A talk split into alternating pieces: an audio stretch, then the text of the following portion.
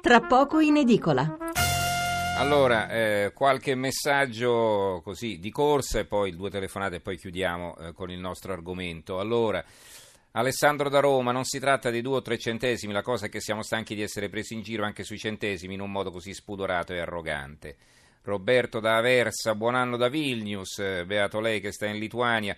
Ecco, qui i supermercati ti forniscono ancora i sacchetti dai rotoli per frutta, pane e altro. Credo sia una forzatura esigere alla cassa il costo dei sacchetti trasparenti perché non restituire i soldi allora di bottiglie di plastica e ridurre fortemente gli imballaggi.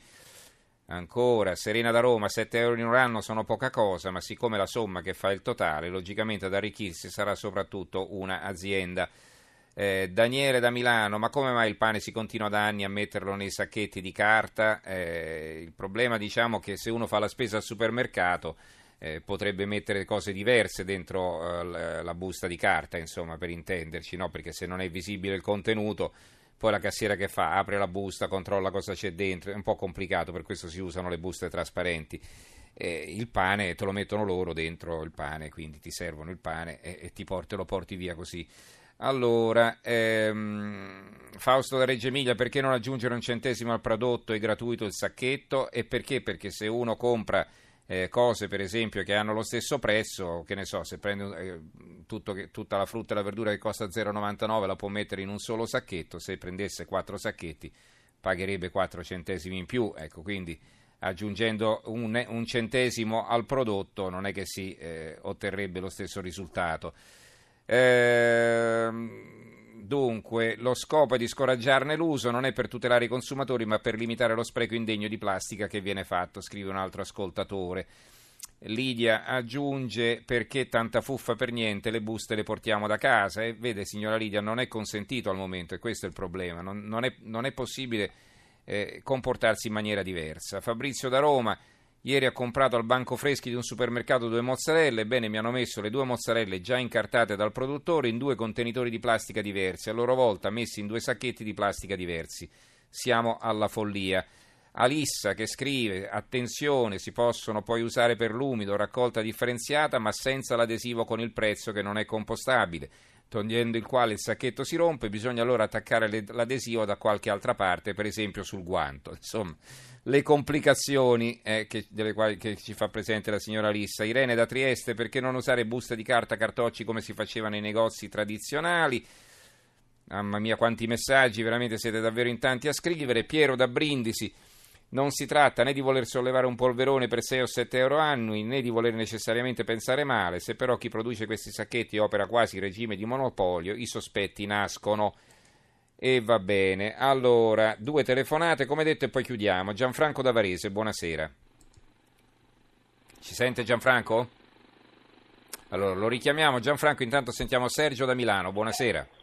Sì, buonasera, guardi, io come ho già anticipato qualche altro radioascoltatore sui messaggi, non è tanto il costo del, mess- del, del sacchetto che eh, contesto, è il fattore che noi quel sacchetto lì lo pesiamo direttamente con la frutta, quindi se un chilo di limone lo paghiamo 4 euro al chilo, noi quel sacchetto lì lo stiamo pagando 4 euro al chilo, tutto lì. Mm-hmm.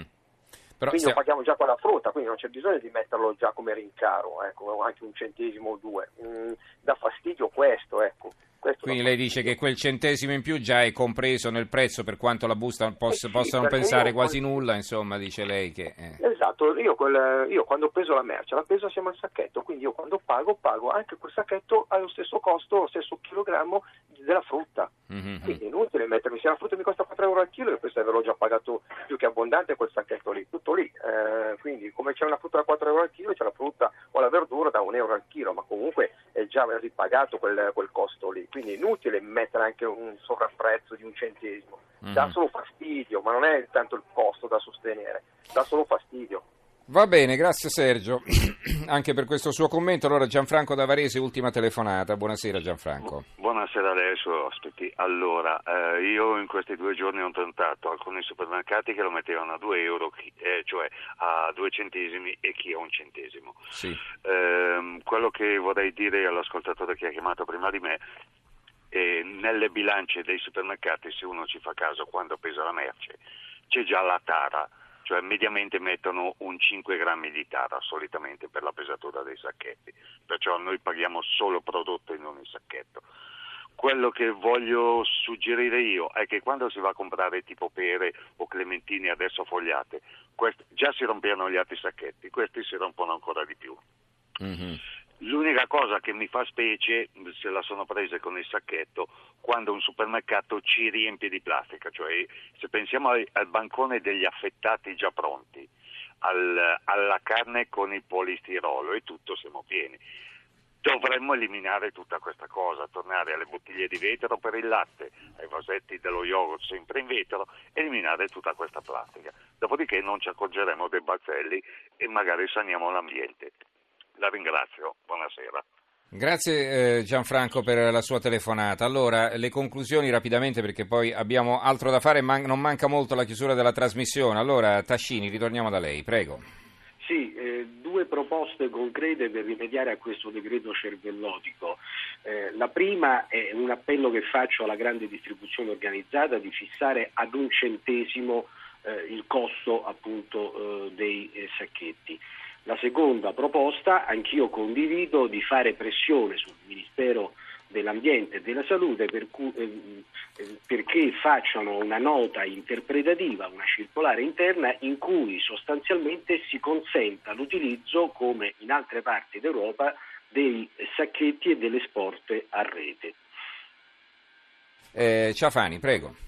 Sì, insomma, non ho grande tante cose da aggiungere, il ministro Galletti e il ministro Lorenzin domani esplicitino chiaramente che questa cosa del riutilizzo della, delle, dei sacchetti con le retine si può fare, così si toglie di mezzo questa, eh, dire, questa accusa che eh, si debba sostituire il vecchio sacchetto tradizionale con il sacchetto in bioplastica in, dire, uno a uno, ma si può mettere in pratica quello che abbiamo fatto con i sacchetti per l'asporto merce, grazie al bando del 2012. In cinque anni abbiamo ridotto del 55% l'uso dei sacchetti usa e getta per asportare le merci. Questo è stato possibile grazie al grande ritorno delle sporte riutilizzabili che si possono utilizzare 10, 100, 1000 volte. Bisogna fare la stessa cosa anche per i sacchetti della frutta e la verdura.